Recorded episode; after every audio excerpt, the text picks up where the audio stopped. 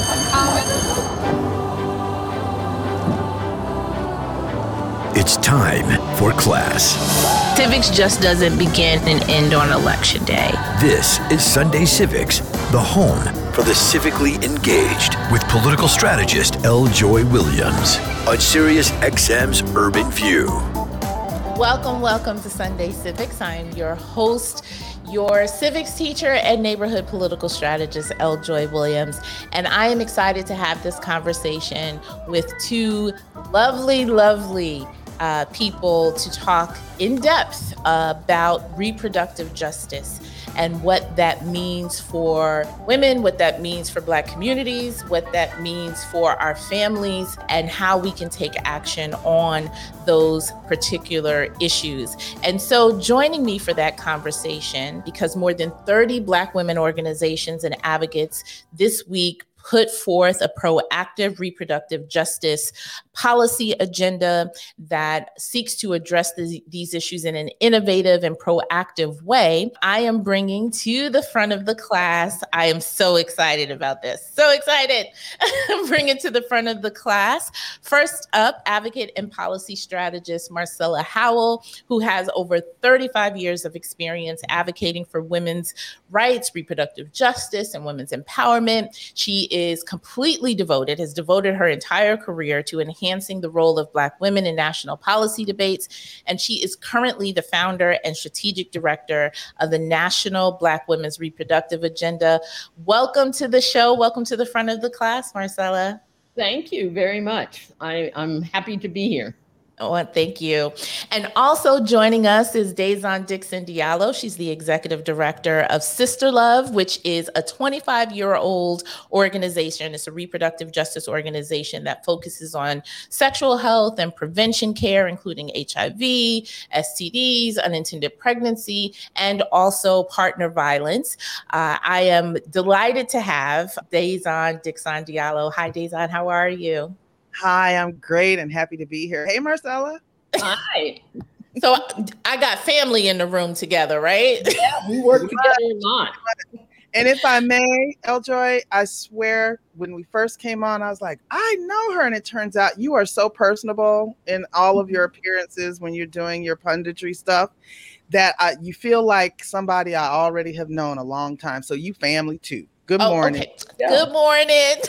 I love it. Absolutely. So we have some time together this morning. So I want us to take our time. We're going to talk about the policy agenda that was just put out. Not that you haven't been working on these issues for some time, but I want to begin where I begin with every new guest that comes to the front of the class, as we say. And we're going to start with Marcella, with you telling us the story of your first civic action.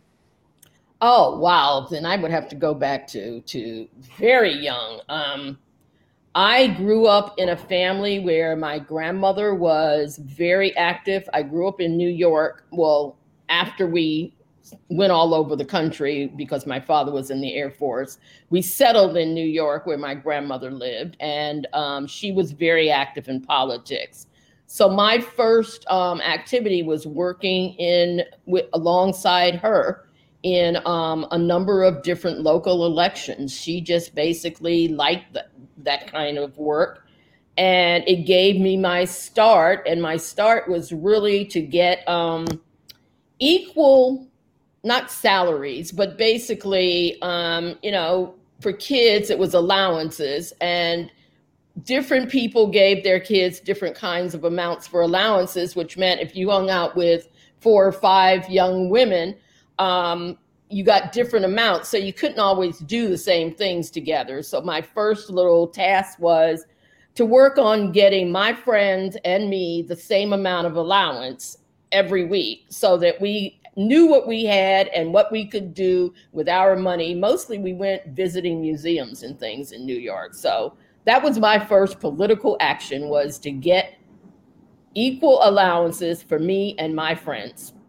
And it worked. Okay, that is the most amazing civic action that I have ever heard.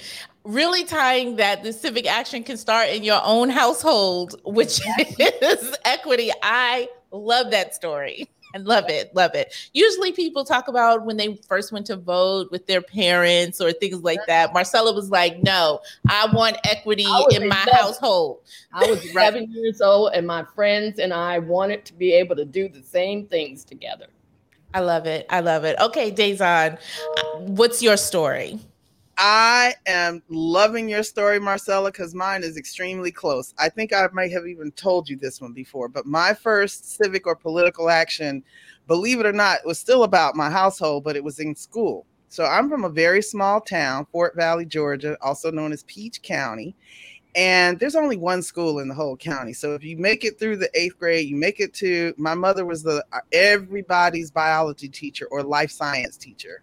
And my first action was in my mother's class, when we get to the whole thing about understanding the organs and all of that kind of stuff, we had to do frog dissection. And because I'm from the country and this course was in the springtime, right?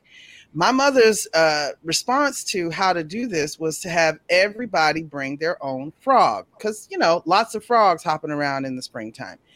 And I just could not wrap my head around why we had to bring like 35 frogs to her class. And I just wasn't going to do it. And I can't go and tell my mama I ain't going to do something that everybody else has to do.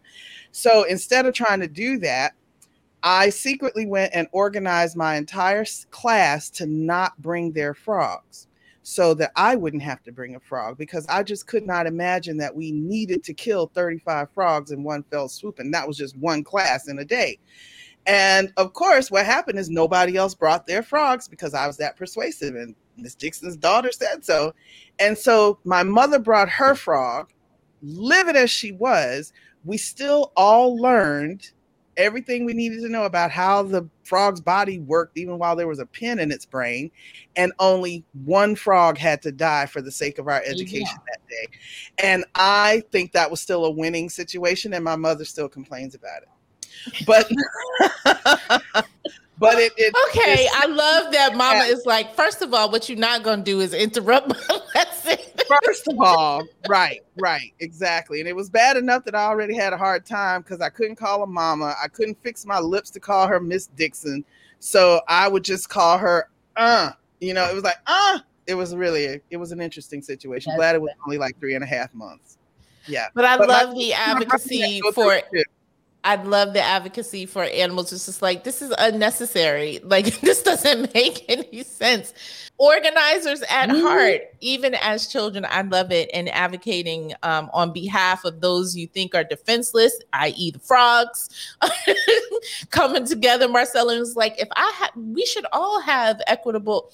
You know what? You can tell the values that both of you have and continue to have based upon those stories. I absolutely love them. And it actually changes the dynamic, being able to communicate to other guests and other people. You think about your civic life.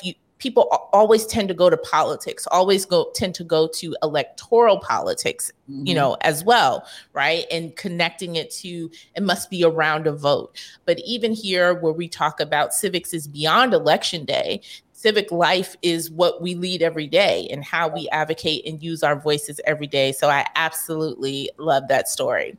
Well, we're going to take a break really quickly. And then when we come back, we're going to, talk about what we actually brought you on to talk about, which is this new Black reproductive justice policy agenda. And I'm sure both of you have so much to tell us about, which I have been to a couple of times before, this agenda that has just come out. And we'll talk more about that when we come right back. Schoolboy and schoolgirl come together. Who is the teacher? I go let you know. Welcome back to Sunday Civics. We are with Marcella Howell, who is the founder and strategic director of the National Black Women's Reproductive Justice Agenda, as well as Dazon Dixon Diallo, who is the executive director of Sister Love, which is based in Atlanta. But they are here this morning to give us some information, educate us about reproductive justice, and particularly 30 organizations, more than 30 Black women's organizations came together and put out a Black reproductive justice policy agenda. So I want to begin first with the definition or explanation of reproductive justice. I think that's an important part to start with. So Marcella, let's start there.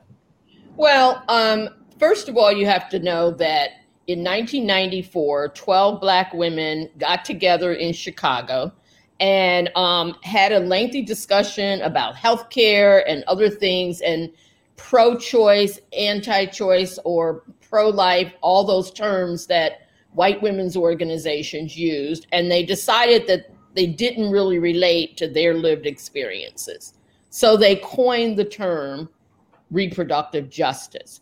And reproductive justice combines social justice and reproductive health together. It is the human rights framework along with social justice framing and Black feminist theory. And so reproductive justice is grounded in those three terminologies.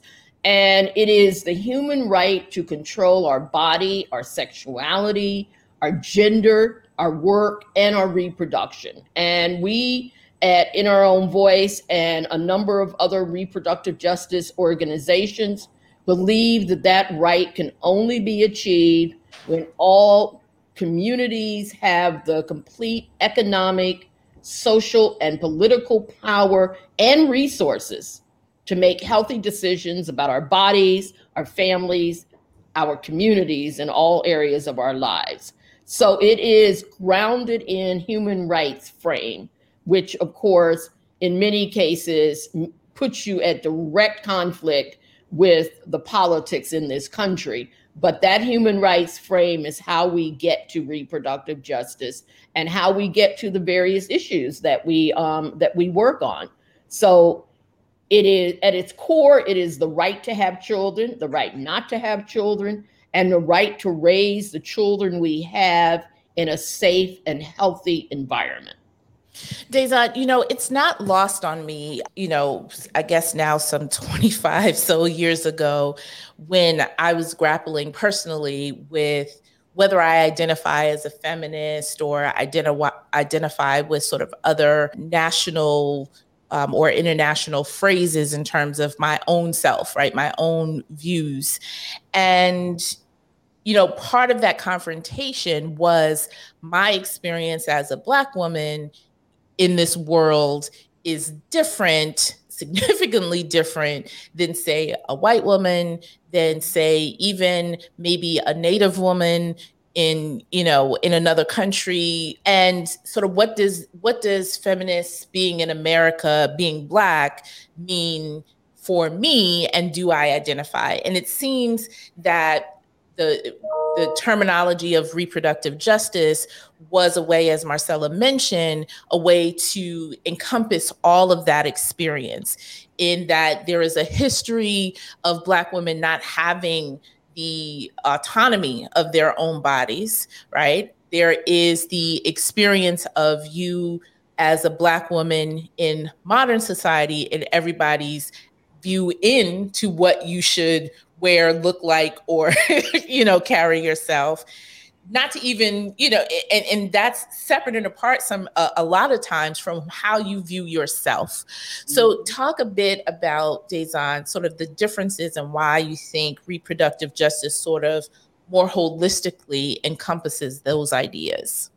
Well, you pretty much laid it out. And what I can say is that, the one little nuance, I think, to what Marcella was saying to sort of describe even how and why this came up for these Black women, which, by the way, were organized by one of my own. I live in her state district, was at the time Representative Mabel Thomas, who is a local legislator in our state government, but who they were all attending a feminist conference, right? They were attending a white women, for the most part, reproductive rights conference, at which almost none of their issues were showing up in the conversations, in the plenaries, in the workshops, in any of the sessions, or even in the overall agenda of the meeting.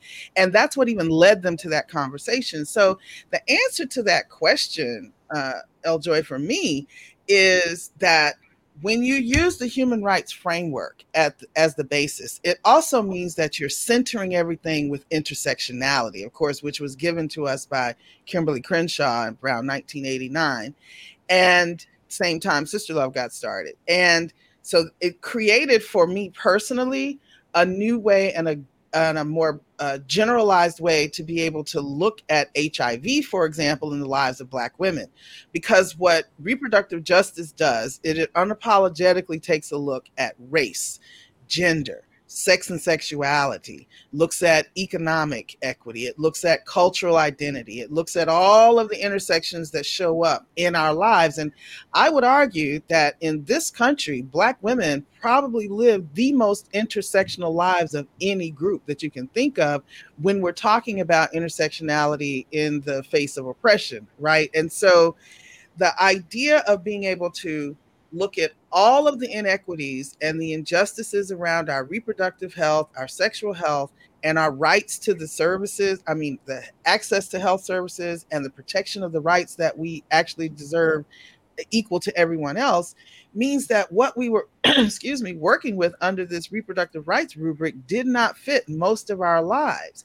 I want to make sure that people understand when we talk about the human rights framework, folks, there's actually a framework that was agreed upon by dozens of countries in 1948 under the Universal Declaration of Human Rights. And they broke these specific equalities down into categories that have everyday meaning in our lives. There's civil rights, right, which are basically the right to be treated equally under the law. But if you only have civil rights, that means that if housing, for example, is not identified as a right, then you just won the right to be equally homeless as everybody else, if that's their situation. So you also need your political rights, which are usually codified in the Bill of Rights or in the amendments. And for example, the First Amendment is a political right. Some would agree that the Second Amendment is a political right, but we certainly agree that 13th, 14th, and 15th are political rights, right? So you've got to have political, but you also must have economic rights, social rights, cultural rights, environmental, developmental, sexual rights. All of these categories represent everyday human existence. And if we're bridging ourselves towards the human rights world, then that means we have to be working on all of these things simultaneously. That's what reproductive justice does for me, because I can't tackle one issue in any person's given life because there are multiple issues going on at the same time. And reproductive justice gives us the vehicle to be able to do that. And you can see that as it shows up in our policy agenda. Yeah. So let's talk about the policy agenda and what the impetus for creating this was. And, reading it, and we'll share it, obviously, on our page and channels. There were more than 30 Black women's organizations that came together in putting this together. What was like that? What was that process like? Because anytime I gather with three friends, it's going to be a time. So, I can say, was there brunch involved? No. What was the convening of these women's organizations like in order to produce this? Well, the first thing, because it had to be virtual, I mean, our original plan was to bring people into a room and have several days and several different meetings to do this process. But we were in the middle of COVID, and COVID was one of the impetus for us deciding that maybe this was an important thing. It was the COVID pandemic and its inequitable impact on Black families. And then there were the murders of George Floyd and Breonna Taylor and the racial protests that went on in the summer. And it was clear that this country still did not recognize the lived experiences of Black women, femmes, LGBT Black people, and other gender expansive people. So we wanted to bring together people who worked on a wide variety of issues and say, can we come up with a policy agenda that addresses all of our lived experiences and then make recommendations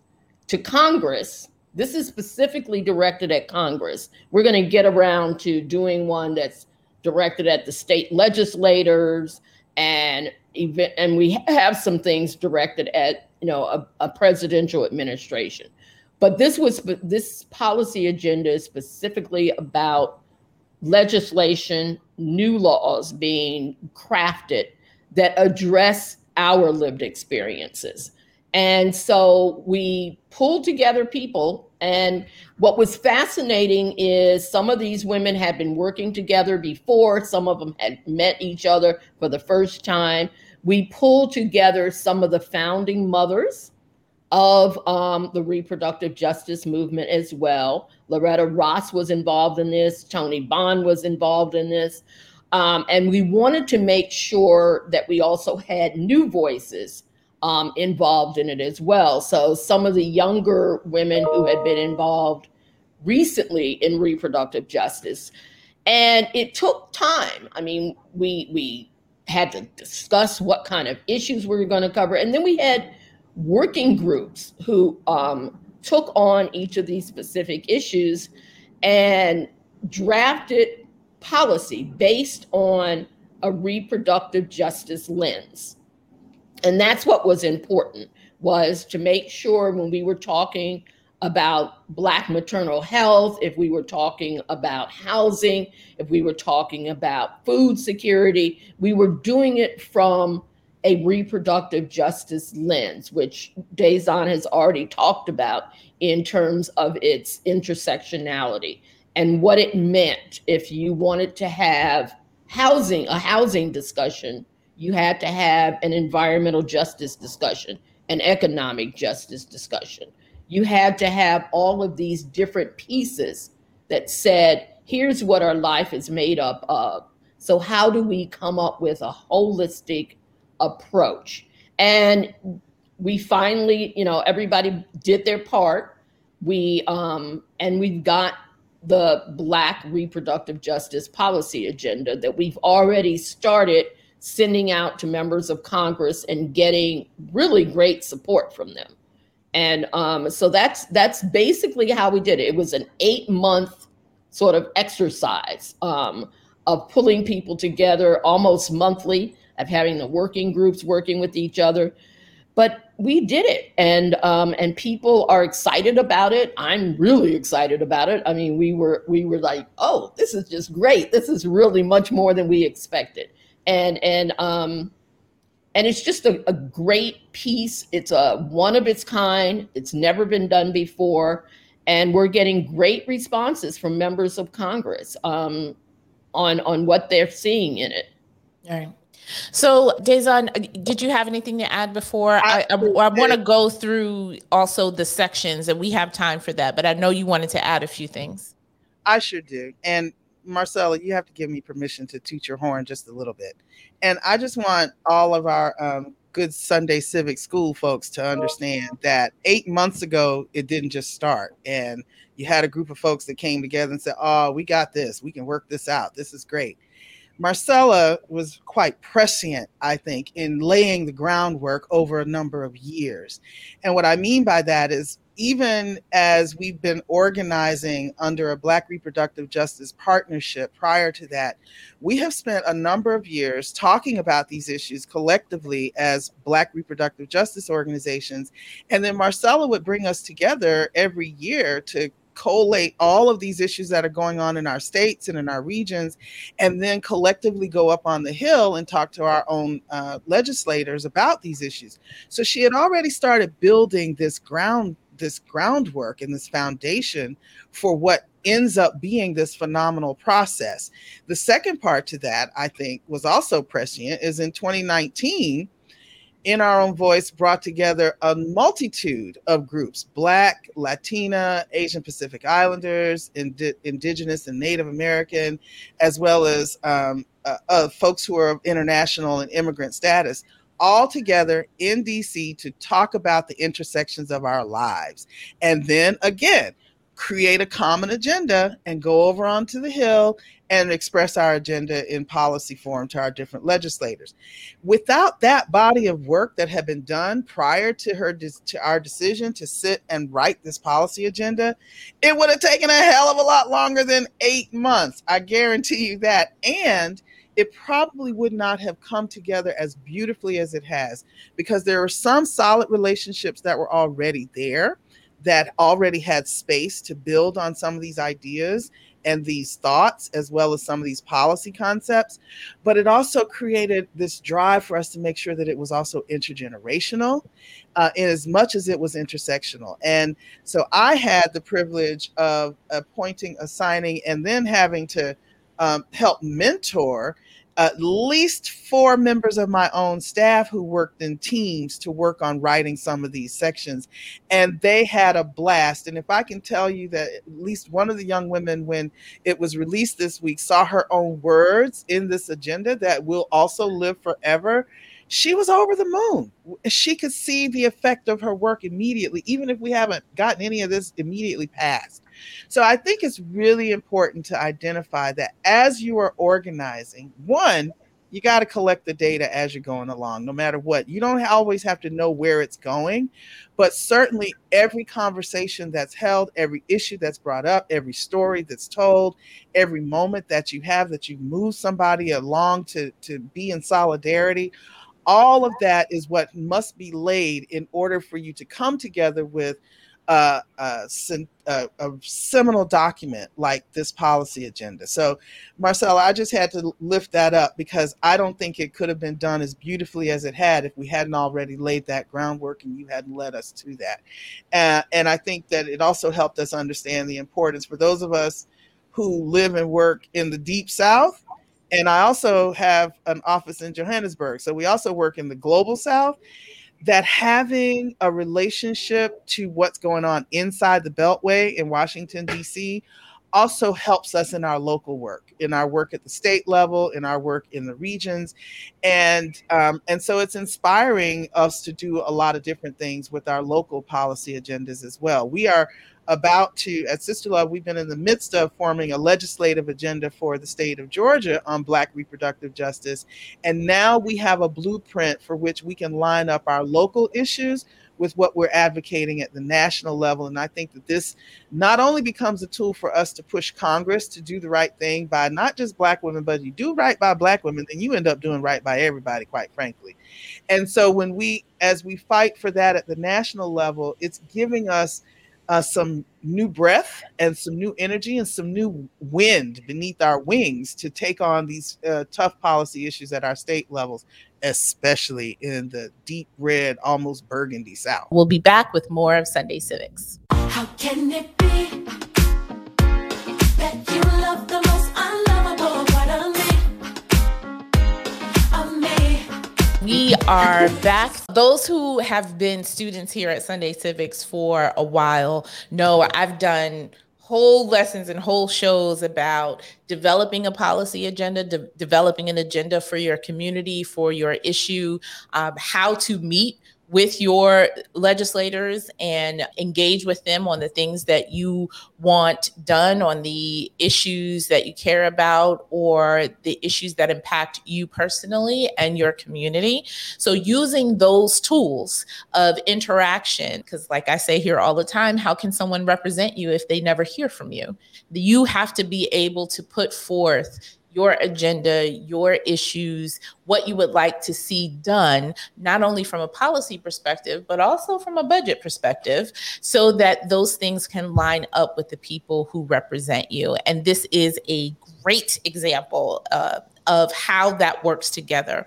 One, in organizing and working with others in your community or in your same issue area to come together to develop an agenda cohesively, right? And not to say that, you know, there, I can assure you that there are probably things that didn't make it in or wasn't relevant or things of that nature, but coming to a common ground in terms of organizing and then being able to take that work, make it personal, make it relevant, whether it be on the state level, local level, your city council, your state legislature, and then being able to continue to organize and in order to get those things done is definitely a civics lesson for, if not anyone.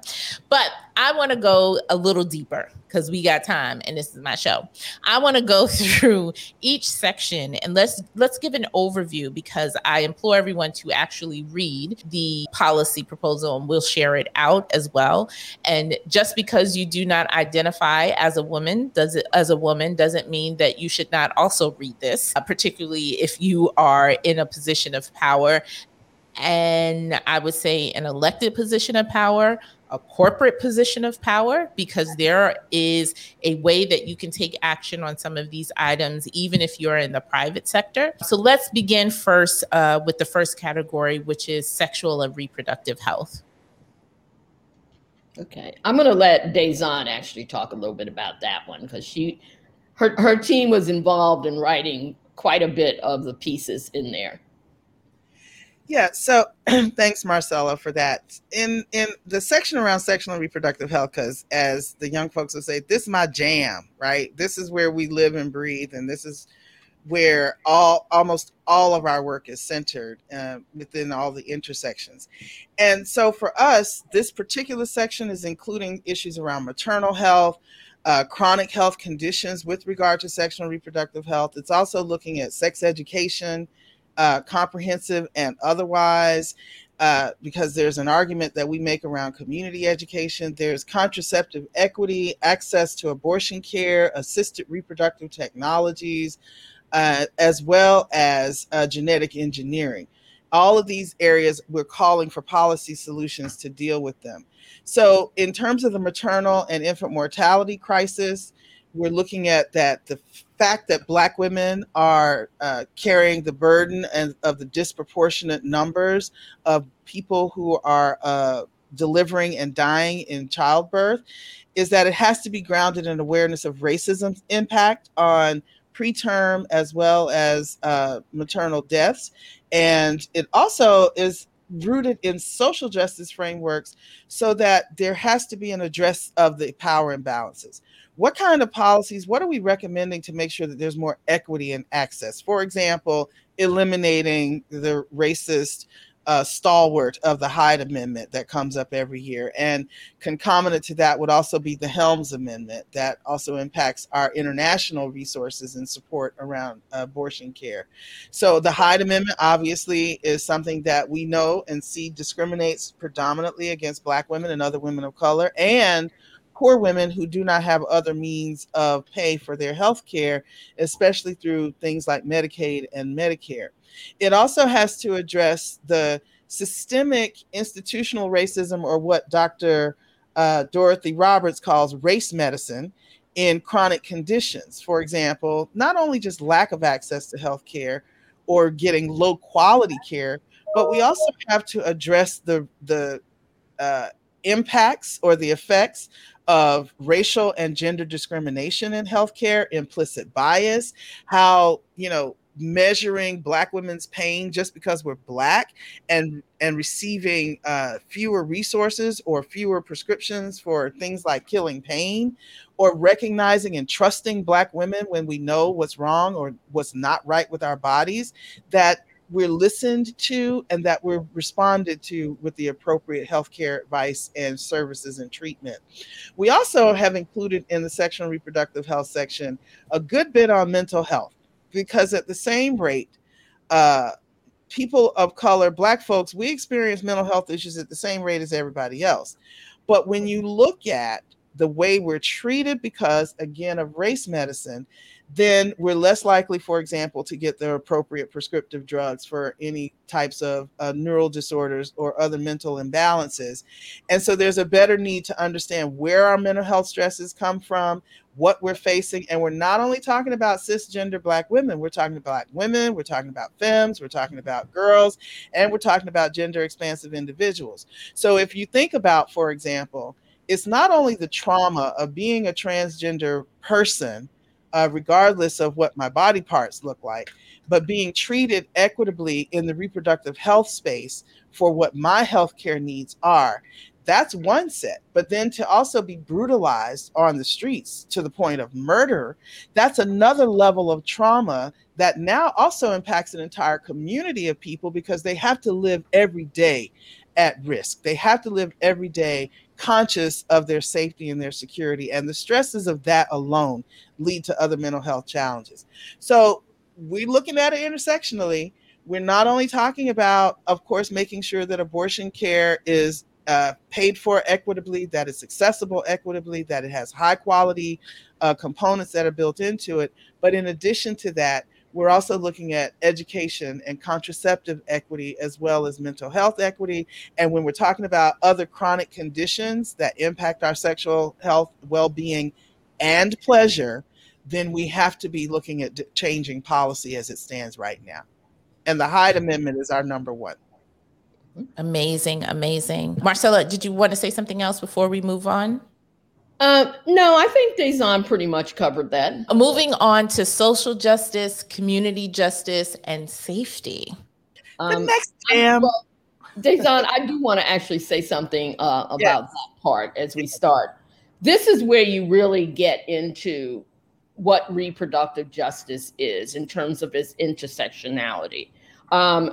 We've done several polls of Black women and asked them, there's a question that we ask each time, and we just actually did one right after the 2020 election.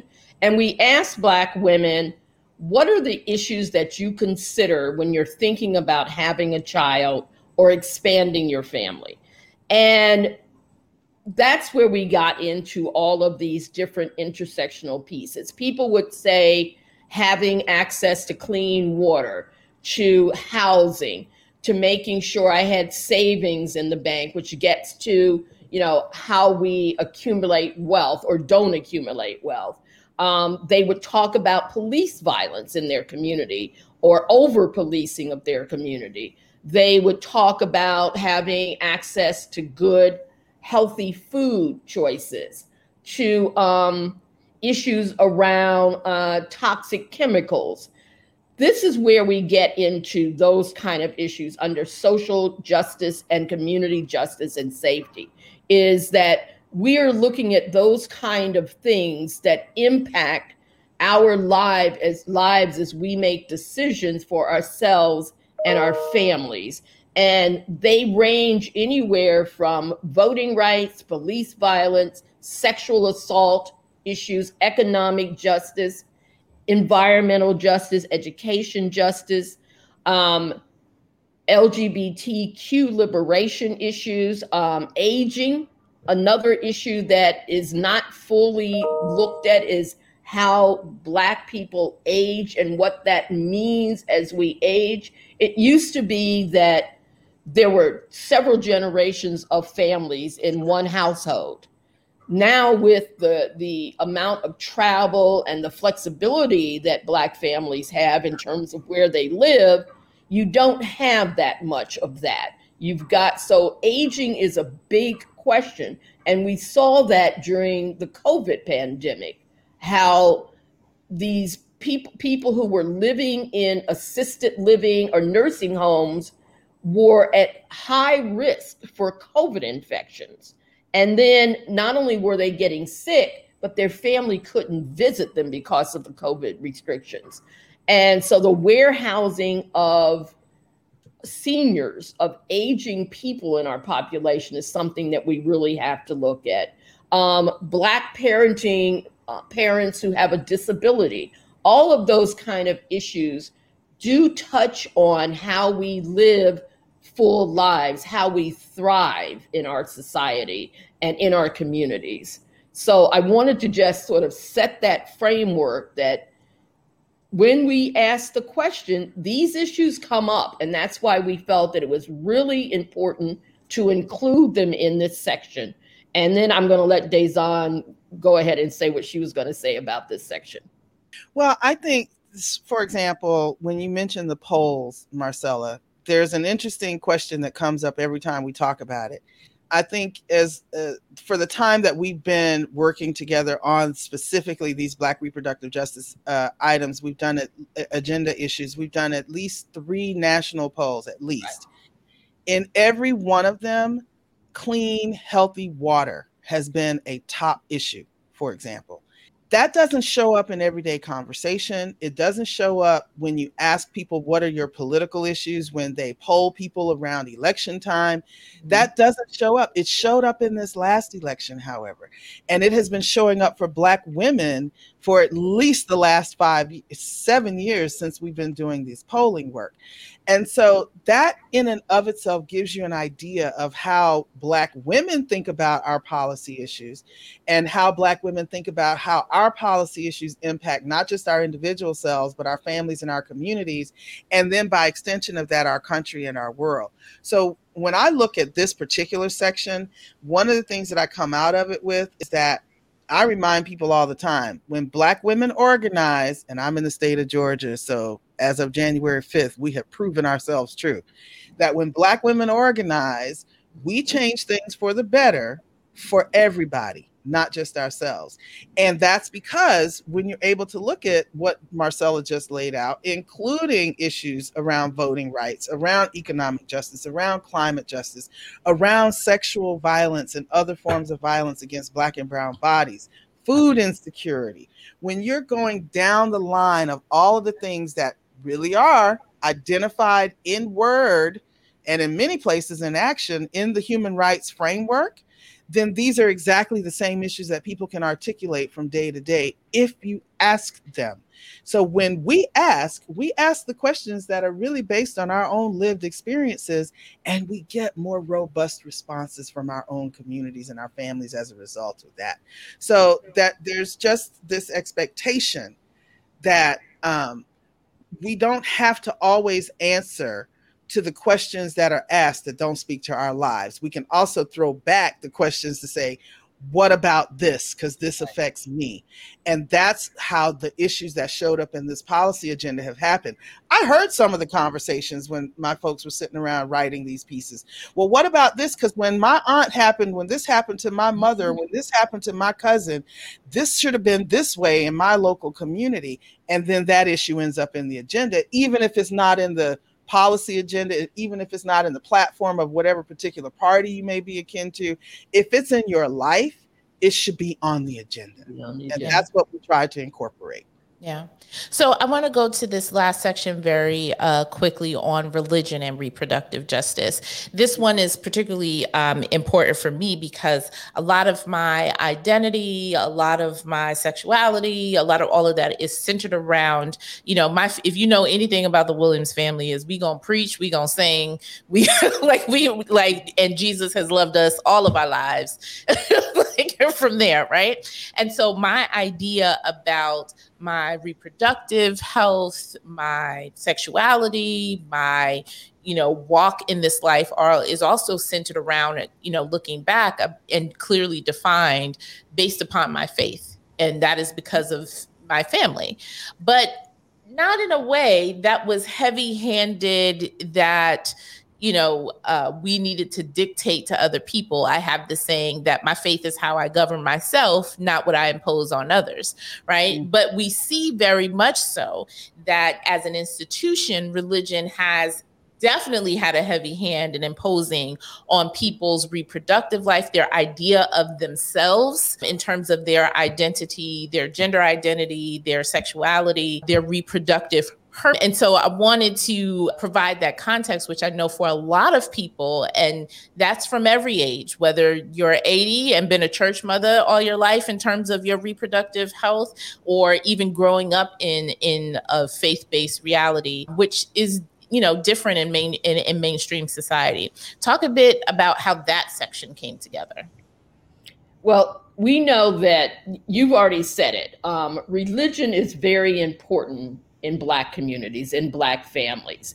And it is the way we exalt our moral agency around different issues. And so it does occur when you look at the intersections of race, class, gender, and community, culture, it always includes religion.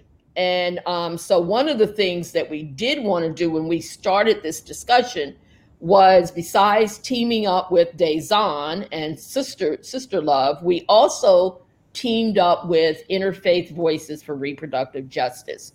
And they work in religion. They work with elevating theological narratives that center the moral authority of Black women and girls and gender expansive people.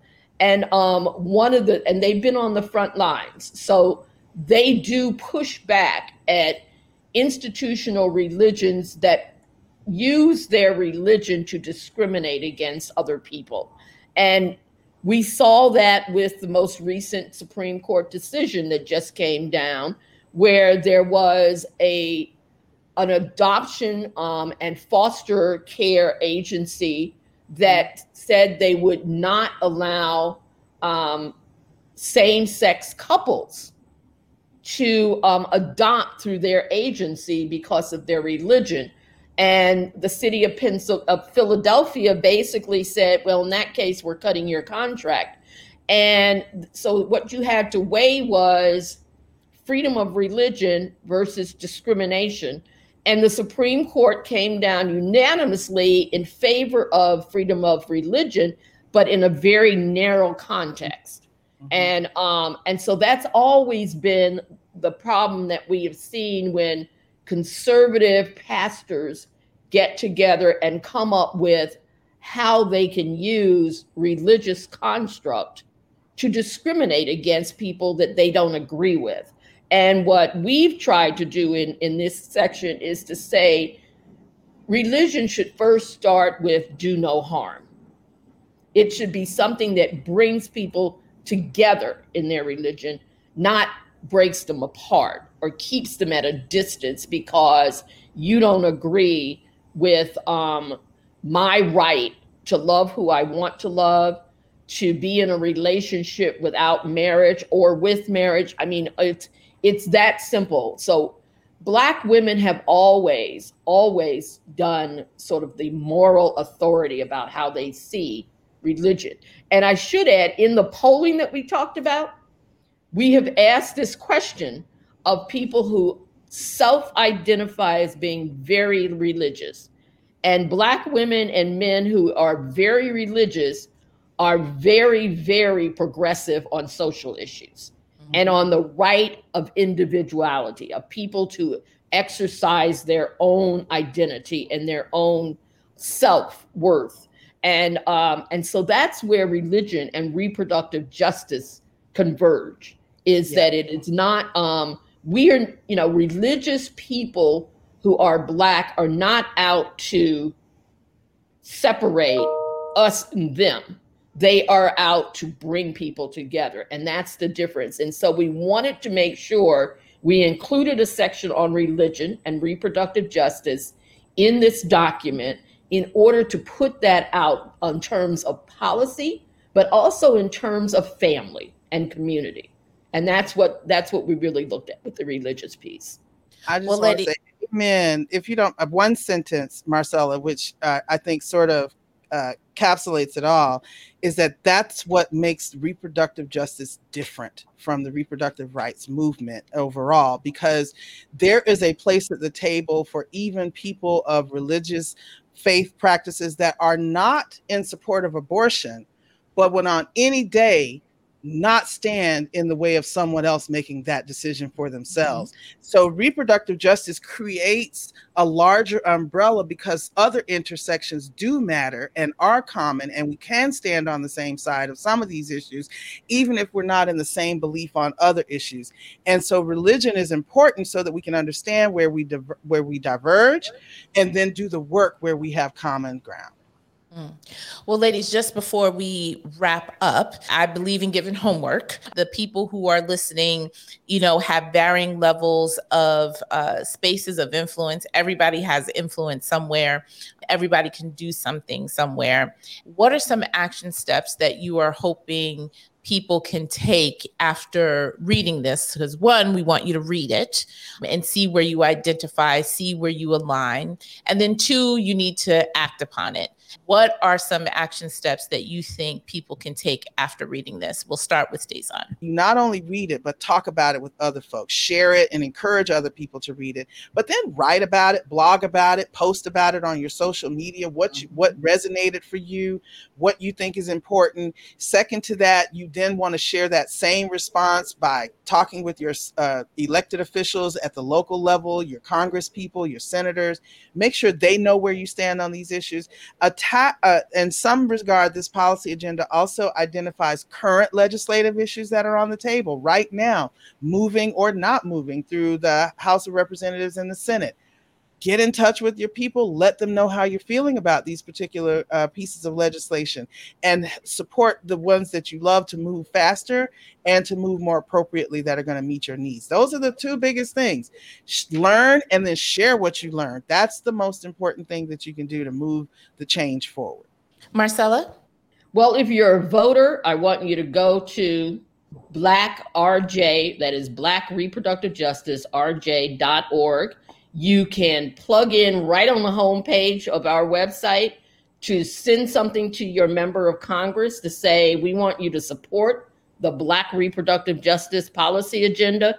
As Dazon said, when you read it and you see specific issues, contact your elected official, contact your state legislators, your local mayor and your local city councils, and say, this is important. These items are important. They represent how I view the world. They represent my life, and I want you to get involved. And so there is that. And again, if you do write about it, write something. Everybody's on social media. So there are ways that you can go on your social media platforms and send this out, talk about the issues in it.